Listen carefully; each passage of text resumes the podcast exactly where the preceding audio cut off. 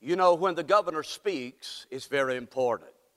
And when the president speaks, it's equally important. But I want to tell you something when God speaks, it's more important. Do you really believe? I said, Do you really believe?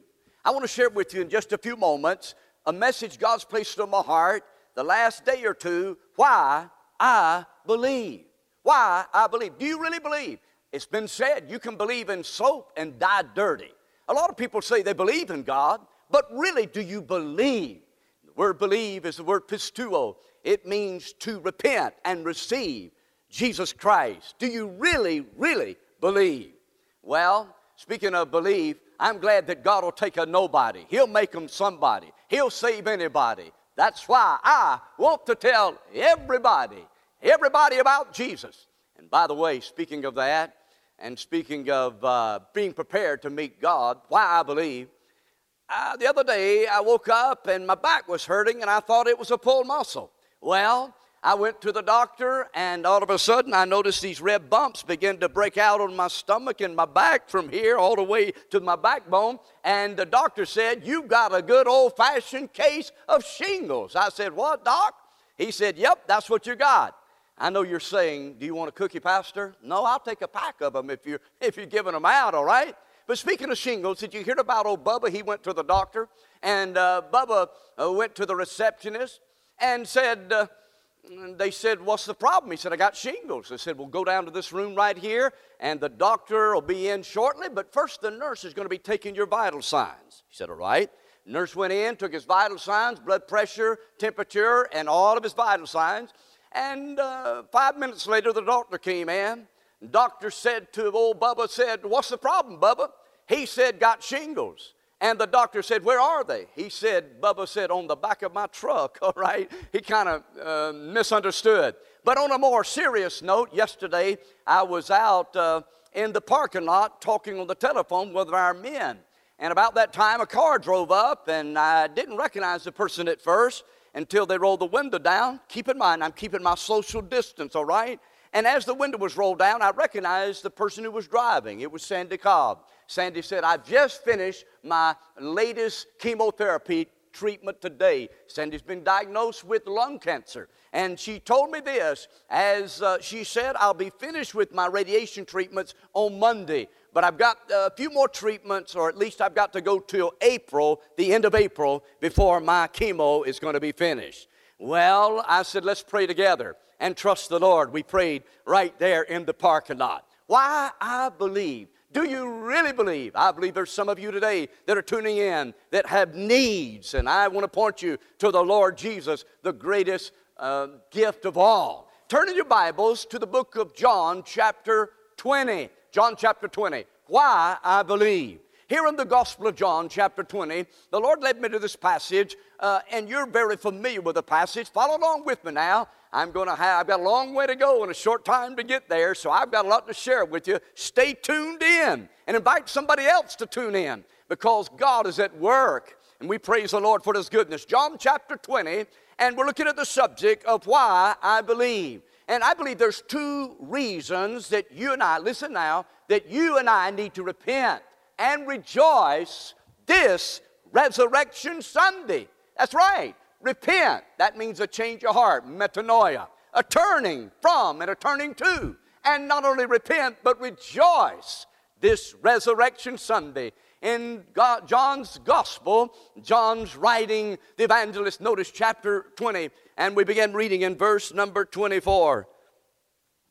And Thomas, one of the twelve, called Didymus, was not with them when Jesus came. Jesus had already been raised from the dead. And the other disciples therefore said unto him, We have seen the Lord. I like that. And then he said unto them, Except I see, Thomas, except I see in his hands the print of the nails, and put my finger in the print of the nails, and thrust my hand into his side, I will not believe. That's why I've entitled the message, Why I Believe. Keep reading. Verse 26 And after eight days, again his disciples were within, and Thomas was with them.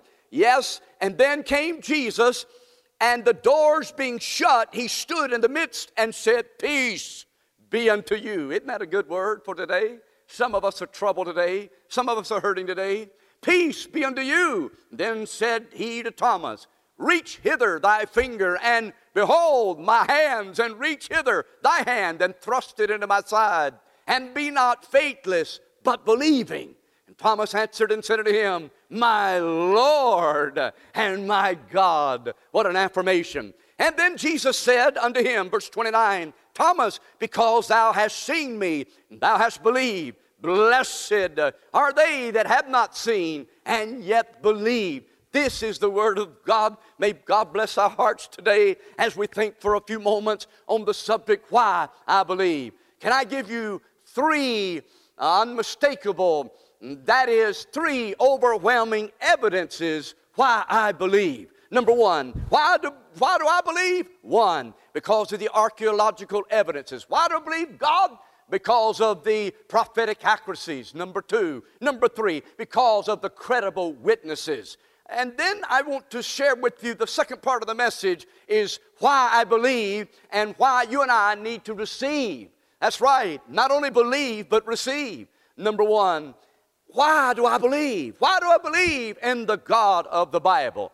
Well, I don't have to tell you, the archaeological evidences are overwhelming. The hidden artifacts in the sands of time corroborate. I didn't say prove the Bible, but rather they come alongside of the Bible. Oh, yes. You take, for example, one of the greatest, most famous discoveries in the 20th century, which was the Dead Sea Scrolls. Amazing, to say the least, how uh, these scrolls and these manuscripts were kept and God kept them. By the way, do you know how they were discovered? There were two Bedouins or shepherd boys walking along. I happened to be there at that place called Qumran, and are caves in Qumran. And one of the shepherd boys reached down, uh, so we're told, threw a rock in the cave and heard a crack. Lo and behold, he found a piece of pottery. In that pottery were these scrolls, many of them dating way back to the first century. And for example, the whole book of Isaiah. Oh, yes, I don't have to tell you, and I, don't take, I won't take time to tell you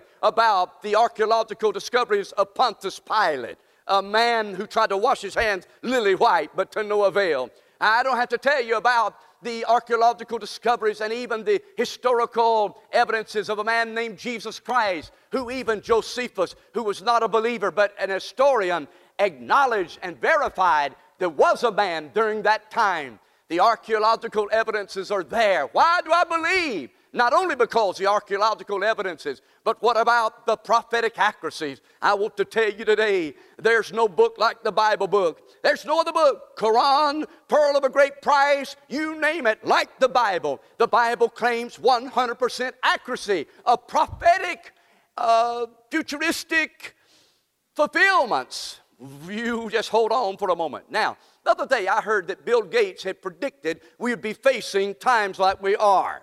And um, while that may be true, if you check it out, most people who claimed that they knew that we were going to have some kind of calamity, they might get it right every once in a while, but often if you see and check them out, they do not get it right 100% of the time. And therefore, may I suggest to you and submit to you that a prophet of God is measured, according to Deuteronomy 18, by 100% accuracy. Not 99, not 90, not 80, not 85, not 75, 100% accuracy.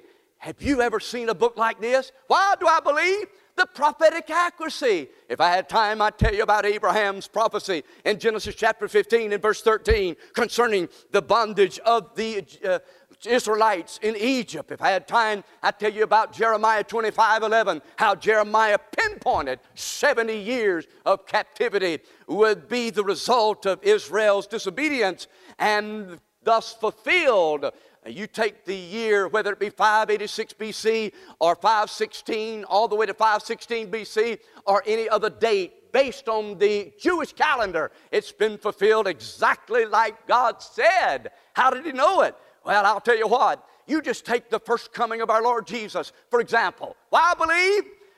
Isaiah 700 years before the Lord was born said, Behold, a virgin shall bring forth a child and call his name Emmanuel. That's in Isaiah chapter 7 and verse 14. How did Isaiah know that 700 years before it would happen? I'll tell you why I believe God is a mighty God who reveals His will, and it comes to pass. Well, did it come to pass? I'm glad you asked. Matthew chapter 1, verse 21 through 23. Matthew says, Behold, a virgin shall bring forth a child. By the way, that word virgin, I looked it up one time.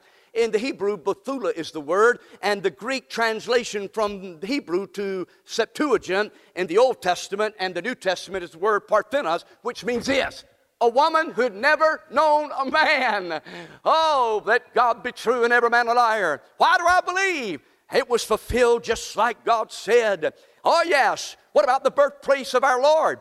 Micah pinpoints it 500 years before it ever happened. He said the place that Jesus would be born would be Bethlehem Ephratah. Now keep in mind, Mary and Joseph were at a place uh, there in Nazareth when Caesar Augustus sent out a decree that all the world should be taxed.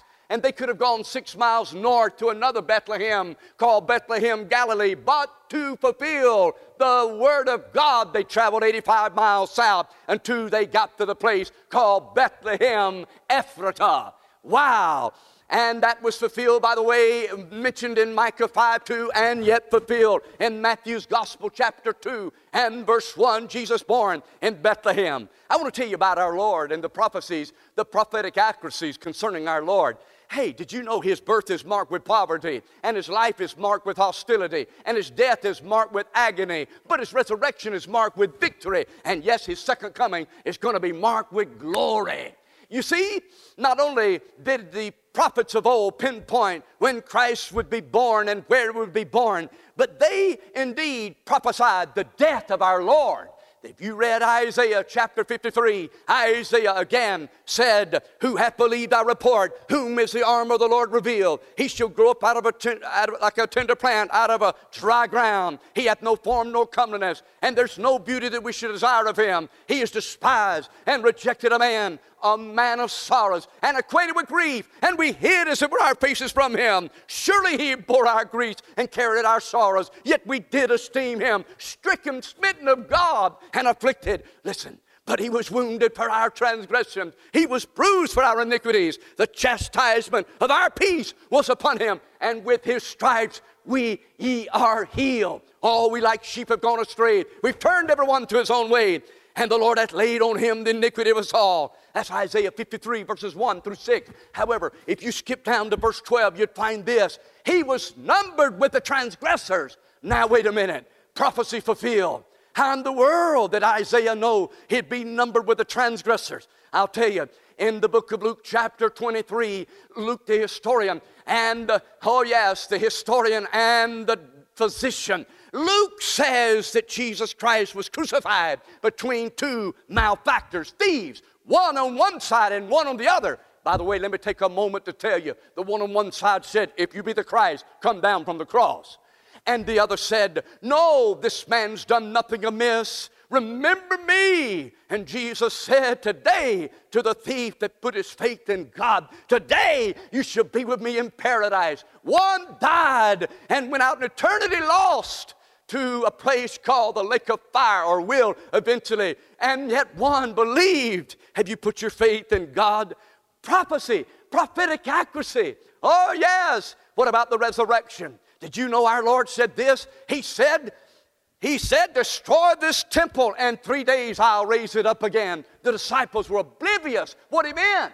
What did he mean? How could he say that? I'm telling you 100% accuracy. That's in Matthew chapter 16, Matthew chapter 17. He also said, As Jonah was in the belly of the great fish for three days and three nights, so shall the Son of Man be in the heart of the earth. He said, Destroy this temple again. I'll raise it up in three days. Wait a minute. I got a call not long ago. Well, it was actually a little while ago. And somebody told me, they said, Pastor, this bothers me. I'm trying to figure it out. Let's see, if, if we celebrate Friday, Good Friday, that means Jesus was crucified on Friday, and, and he wouldn't have been in the grave Friday, Saturday, and Sunday night. He came forth from the grave Sunday night, did he not? I'm having problems with that. Well, here's the solution to the problem. In the Jewish custom at that particular time, it's my personal belief based on historical writings, the Passover was on Wednesday. And uh, Jesus went through the mock trial. On Thursday, he was crucified and, uh, and therefore Thursday night, Friday night, Saturday night, three nights, And then that would have been three days or three mornings in the grave. That would have been Friday morning, Saturday morning. And on the third day, he came up from the grave. I'm telling you, God's word is accurate. Well, what about not only his glorious resurrection, but what about his second coming? Do you know that Jesus predicted he's coming again? And you and I had better believe. Why believe? You know why? If all these prophecies have been fulfilled just like God said, you rest assured the future is in God's hands. That gives me great comfort, assurance, and blessed assurance, as it were, because God is in control. You know the mathematical probabilities of the first coming of the Lord 333 predictions. It would be equivalent, mathematically speaking, to someone flying in an airplane 397 million miles, I believe it is, close to it, a vast ocean. What would it be like if somebody had a ring and they dropped the ring from the airplane and then got in a boat and drove around in all that vast 300 million miles of ocean? What would it be like if that person, one try, drops a hook down in the water and tries to hook that ring with one try, what are the chances they're going to find that ring? Slim to none. The same mathematical probabilities of God's word being fulfilled. Oh, I'm telling you, why I believe, why I believe. Jesus said it this way in Matthew 24, verse 36, concerning his second coming. He's coming again. There's no doubt about it. We can see things happening in our world that are certainly precursors, pointing to stage setters, as it were, that Jesus is coming again. And I hope you're ready. Matthew 24, verse 36, in what we call the Olivet Discourse. Jesus said this. He said, But of that day and hour knoweth no man, no not the angels in heaven, but the Father only. As in the days of Noah were, so shall the coming of the Son of Man be. He said two should be in the field, one to be taken, one to be left. Two women grinding at the mill, one to be taken, one to be left. Then he said, Be you also ready, for you think not the hour the Son of Man comes. Hey, wait a minute, let me stop, pause, and tell you that's not the rapture, that's the second coming after the seven years of tribulation. But let me draw your attention to Luke chapter 21, speaking of the second coming of our Lord, speaking of his prediction. Listen to the words of our Lord. Luke wrote and said in chapter 21, verse 24 following, he said, They shall fall by the edge of the sword and be taken captive into all nations, and Jerusalem shall be trodden down by the Gentiles until, watch this, until the times of the Gentiles be fulfilled. That means when the Gentiles ruling over Jerusalem, namely the Temple Mount, as we're seeing even today. He said there should be signs in the sun, the moon, the stars. And listen, distress of nations. I looked that word up again just today. You know that word distress is? Anxiety. That sounds familiar, doesn't it? Distress of nations, perplexity. And the word perplexity is a word that says, I can hardly breathe. Does that sound familiar? Jesus said there'd be distresses of nation, there'd be perplexities, the sea and the waves roaring, men's hearts failing them for fear. And the word failing them for fear means literally uh, they're bent over, uh, they're uh, pressure. And I'll tell you, I don't have to tell you, today we're facing a lot of pressure. And then Jesus said, Then shall the Son of Man come in the clouds of heaven with power and great glory. Oh, praise the Lord. Then he said, All these things shall come to pass. Look up, lift up your heads, your redemption draws nigh. That's Luke 21, verse 28. Why do I believe? Because of the archaeological discoveries. Why do I believe? Because of the prophetic accuracies. Why do I believe? Thirdly, because of the credible witnesses. Let's call Matthew, Mark, and Luke and John to the stand.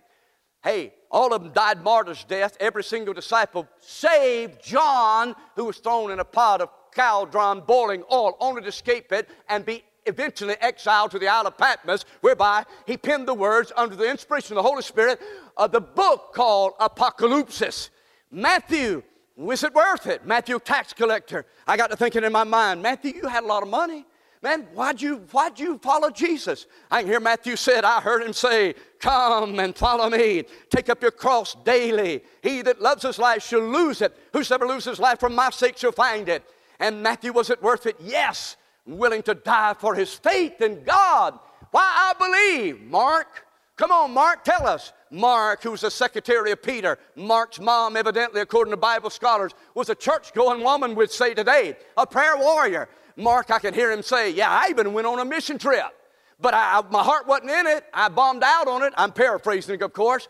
Mark, tell us the end of the story. Well, I'll tell you this, says Mark uh, Paul, I got a change of heart. That's why I'm saying rejoice and repent. This Resurrection Sunday, it's not too late. God is willing and ready and able to forgive us, hallelujah, and to restore us back in fellowship with Him. We can see that concerning Mark as Paul, uh, the old man in prison, waiting for his head to be severed from his body, says to uh, Timothy, Bring John Mark, he's profitable for the ministry. Hallelujah. Well, what about it, Luke? Luke would say, as I've already alluded to, Luke would say, if you read my 24th chapter in my book, you'd find out there were two men on the road to Emmaus. They were walking and talking. They were gloomy and doomy. Hey, anybody gloomy and doomy? I would be too if I didn't believe in the resurrection. These two on the road to Emmaus had not heard about Jesus rising from the dead. And Jesus shows up, he shows out and said, Oh, you fools, slow of heart, why didn't you believe all the prophets have written? And you see, their eyes, their blind eyes, had to be opened to see that Jesus Christ was the Son of God. Their dull hearts had to be quickened to believe that the Bible was the Word of God. And their empty lives had to be filled up with the Holy Spirit of God to be empowered to fulfill God's will for our life. I love the passage that Jesus said, he began at Moses and the prophets. I can hear our Lord say now, over there in Genesis, I'm the seed of the woman. But in Exodus, I'm the Passover lamb. Leviticus, I'm the atoning sacrifice. Numbers, I'm the smitten rock. Deuteronomy, I'm the faithful prophet. Joshua, I'm the captain of the Lord's host. Judges, I'm the divine deliverer. Ruth, I'm the kinsman redeemer. First Samuel, I'm the anointed one. Second Samuel, I'm the son of David. First and Second Kings, I'm the coming king. First and Second Chronicles, I'm the builder of the temple. Ezra, I'm the restorer of the temple. Nehemiah, I'm the rebuilder of the broken down walls in our life. Esther, I'm the preserver of nations. Job, I'm the living redeemer. Psalm, I'm the praise of Israel. Proverbs, I'm the wisdom of God. Ecclesiastes, I'm the great teacher. Song of Solomon, I'm the fairest of 10,000 to my soul. Isaiah, I'm the suffering servant. Jeremiah, maker of the new covenant. Lamentations, the man of sorrows. Ezekiel, the glory of God. Daniel, the coming Messiah, Hosea, the lover of the unfaithful, Joel, the hope of Israel, Amos, the husbandman, Obadiah, the Savior, Jonah, the resurrected one, Micah, the ruler of Israel, Nahum, the avenger, Habakkuk, the holy God, Zephaniah, I'm the king of righteousness, and Zechariah, I'm uh, the righteous branch, and Malachi, I'm the sun of righteousness that rises with healing in his wings. I want to tell you something why I believe. I'll tell you why I believe. Oh, yes, a man came to church uh, just a few years ago, 84 years old, retired from the United States Marines as a drill instructor. I'll never forget it. My dear friend Jimmy Bricos, Jimmy came that one Sunday as he was leaving. He met me at the door. He held his hand out and said to me, 84 year old man, he said, You really believe what you're preaching? I said, Yes, sir, I do. Here's what he said I'm not there yet. I looked at him and I said, Well, I would to God you'd get there real soon. Time's running out. And then he looked at me and he said, But if you were selling refrigerators, I'd buy three of them. I knew that he and I would connect from that point on. He asked if he could ride with me. We began to ride and meet every week on Thursday. He asked questions about the Bible. Some I could answer, some I couldn't. But it was obvious he was battling with thought, with guilt of the past, and he couldn't come to grips how God's blood would wash away his sin. Finally, the breakthrough came. November the 4th, he called me on the phone. I'll never forget it. About a year later, he said, Brother Randy, you're never going to believe what happened. I said, What happened? He said, I was in my bedroom, and this is the way he described it. I was looking at my wall, and all of a sudden, he said, It hit me, and I fell on my face before the wall. God was speaking to me, and I said, I surrendered to Jesus as my Lord and Savior. And brother, there was a change in his life. He put a cross, by the way, my brother showed me a picture of the cross that's in his yard as well. Hallelujah. Jimmy began to witness and, and tell people about Jesus. And oh, what a blessing he was. I had the privilege of preaching Brother Jimmy's homegoing service July the 3rd, mm, Mm, 2019. I miss him, but I'm going to see him again. Why believe? Number one, do you really believe? And then number two, not only do you believe, but will you receive? Thomas said, I believe. I believe. Yes, I believe after he saw Listen, I want to I want to tell you why you not only need to believe, but you need to receive. Why? Why? To repent and, res- and rejoice this resurrection Sunday. Number one, because of the new you. Number two, because of the new view. And number three, because of the new to do. All right? That's what the Lord gave me. Number one, the new you. Think about it for a moment. Listen to me. Y'all listen. We've been talking about the past. Christ crucified, buried, rose from the grave, 1 Corinthians 15. We've been talking about the future, Jesus coming again. And then we now want to talk about the present for a moment. You say, Pastor, that sounds good, all that stuff, but how does that apply to me today? Listen to the words of Paul the Apostle in Philippians chapter 3. He said, That I might know him, not intellectually, but volitionally, I might know him and the power of his resurrection and even the fellowship of his suffering, being made conformable unto his death. Philippians chapter 3, verses 10 following. Yes, do you know him? You say, but how do I know that? Is his resurrection power available for you today? Yes. He comes to live in us now. He comes to give us life and give it more abundantly. Oh, bless his holy name. Listen, is your faith fizzling? Is your love lacking? Is your patience parting? Is your future frightening? Does your attitude need adjusting? Is your worry winning? Oh, yes, I got good news. If your faith is fizzling, somebody put it this way a faith that fizzles at the finish was faulty at the first. I hope your faith is real. Faith in God. Oh, yes. Is your love lacking? Let God, the love of God, shed abroad in our heart by the Holy Ghost. We know we pass from death to the life because we love the brethren. Is your patience parting? That is, are you finding yourself like me, being impatient in these days, wanting things to hurry up and this and that? Paul said the fruit of the Spirit is love and joy and peace and patience. Hupomone. And uh, that's the fruit of the Spirit, not fruits, but fruit, singular. Notice. And then is your future frightening? Is your worry winning? I had a lady in the church. I had the privilege of preaching her homegoing service. She came up to me one Sunday. You know who I'm talking about. Those of you that are church, uh, part of the body of Christ, New Rocky Creek, Sister Betty Phillips. She said this to me. She said, Brother Randy, I'm worried. I said, Well, why are you worried, Sister Betty? She said, I'm worried that I'm not worried. I said, I understand what you mean. Sometimes we want to worry, there's no need to worry. Uh, Jesus talked about that in Matthew chapter 6. Easier said than done. Tell me, are you worried today? Be careful for nothing, anxious for nothing, everything by prayer and supplication with thanksgiving. Let your requests be known to God. Then the peace of God that passes all understanding will guard your hearts and your minds in Christ Jesus. Take a little time in a moment after you finish uh, joining us in worship. Take some time, spend it with God. He will impart His peace. One of our men, I'll never forget, a few years ago, uh, came up to me but before I tell you about him, his uh, wife called me the other day, and you know her, Nancy Watson. Nancy told me, said, Brother Randy, pray for me. My brother just passed away just a few minutes ago. He lives up in Toccoa. I said, All right, let's pray. Nancy's husband, who went to be with the Lord, Fred Watson. How many y'all remember Fred? Fred was a blessing. Man, he was a cool dude. He wore a gangster hat, and you just have to know Fred. He was shorter than me, man, but he was a blessing. Fred came up to me one Sunday on Senior Adult Appreciation. He said, Brother Randy, had a serious look on his face. Brother Randy, he said, Did you know this few years ago that seniors are the number one carriers of AIDS? I said, Brother Fred, I didn't know that. Then he looked at me and smiled and said, Yep, band aids, roll aids, and hearing aids. I said, Brother Fred, you got a point there, brother. Hey, look, the resurrection, a new you. I don't know about y'all, but I can tell you, after going through this shingles experience, I'm looking forward to having a new body. I can hear somebody saying amen. A new body.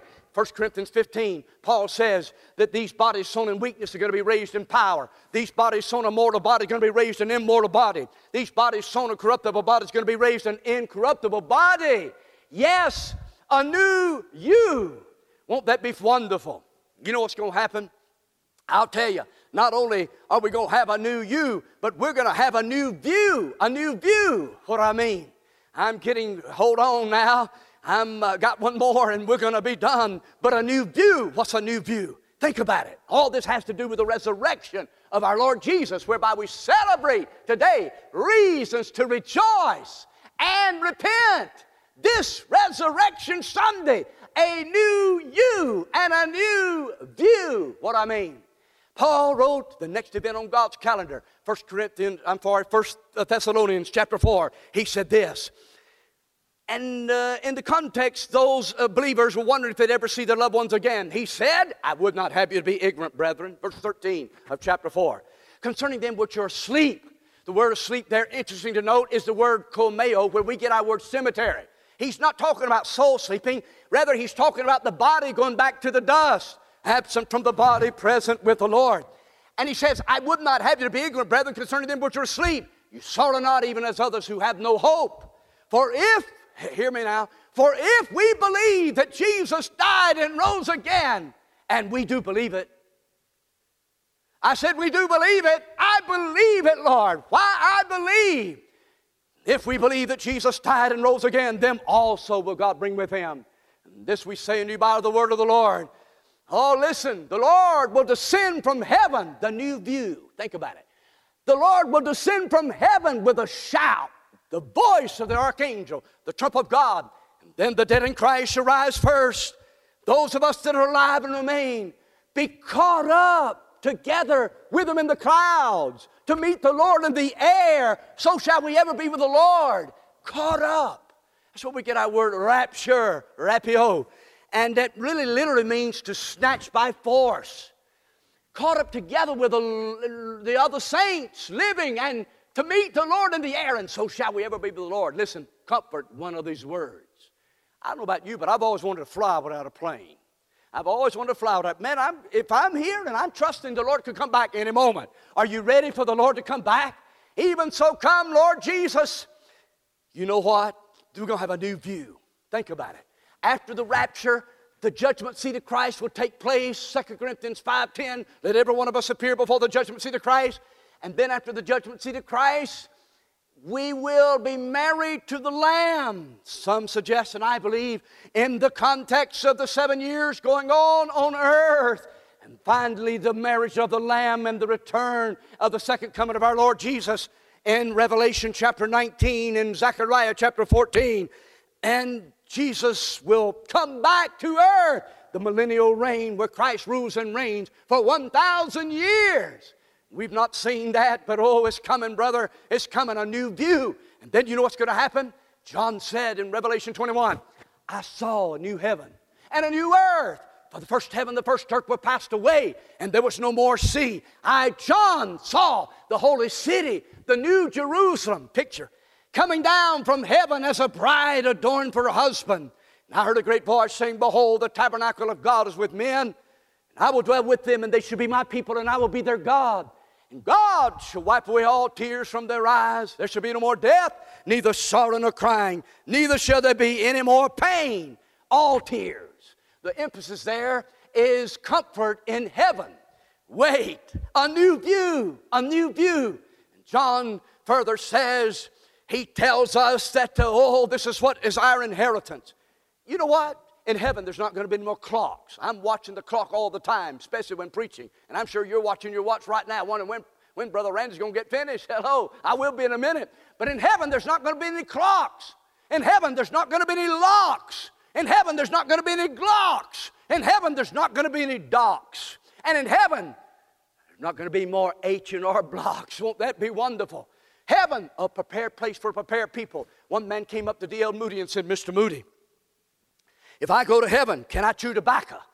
Moody, the great evangelist, said, Yeah, but you'll have to go to hell to spit. oh, I'm talking about the city that lies four square, 1,500 miles by 1,500 miles. Oh, that's going to be glorious. A new view. But wait a minute. I've got to hasten because my time is almost gone. But listen, not only a new view, what about a new to do? A new to do. Listen to the last words of John in Revelation 22. John said, he showed me a pure river of life, clear as crystal, proceeding out of the throne of God and of the Lamb. In the midst of the street of it, on either side of the river, was there the tree of life, which bare twelve manner of fruits, yielding of fruit in every month. And the leaves of the tree were for the healing of nations. There shall be no more curse there, for the throne of God and the Lamb are in it. His servants shall serve him, and they shall see his face His name shall be upon their forehead. There shall be no more night there, and no need for a candle or the light of the sun. For the Lord God giveth them light, and they shall reign forever and forever. Behold, I come quickly. Behold, I come quickly. Surely I come, even so come, Lord Jesus. The word quickly is the word tachos, where we get our word tachometer. I would suggest to you the tachometer is revving up. It's later than it's ever been. Oh, right now is the day of salvation for you. Just think about in heaven. I don't know if Buck is going to be any grass to cut up there in heaven, Buck, but I'm going to say, come on, cut mine. Hey, there's going to be a tree of life. I don't know if there's going to be any decoration needed, but Pam and Calvin and everybody else, you can come and decorate if you want to. I don't know if there's going to be uh, any uh, other kinds of things to get fixed, Ralph and Julius, but I'll call you if I do need you. And Katie, I don't know if there's going to be a computer problem up in heaven, but thank God the Bible says we're going to be with the Lord forever and ever and ever a new you, a new view, and a new to do. Worship the living God. Serve Him now. Will you do it? Why believe? Why believe? Do you really believe? Do you really believe? Will you put your faith and trust in God right now? Hey, listen, I want to close right here. It's not how you start in the race, it's how, yep, how you finish. How many y'all want to finish faithful? I want to finish faithful. How many right now this glorious resurrection morning would say, God, help me to finish faithful. There may to be needed some rededications of lives right now. There may need to be somebody who say, Oh God, I believe you died for me and rose, and I want to receive you as my Lord and Savior. Will you do what God's telling you to do now? Yes. Why? I believe. I want to pray for you I prayed for my sweet mom 22 years. She was a moral, uh, upright person uh, when she was growing up, but not a Christian. She had religion, but not relationship. The Lord burdened me for my dear sweet mom. I prayed for 22 years. That's a long time. But God didn't give up on me, and He's not going to give up on you.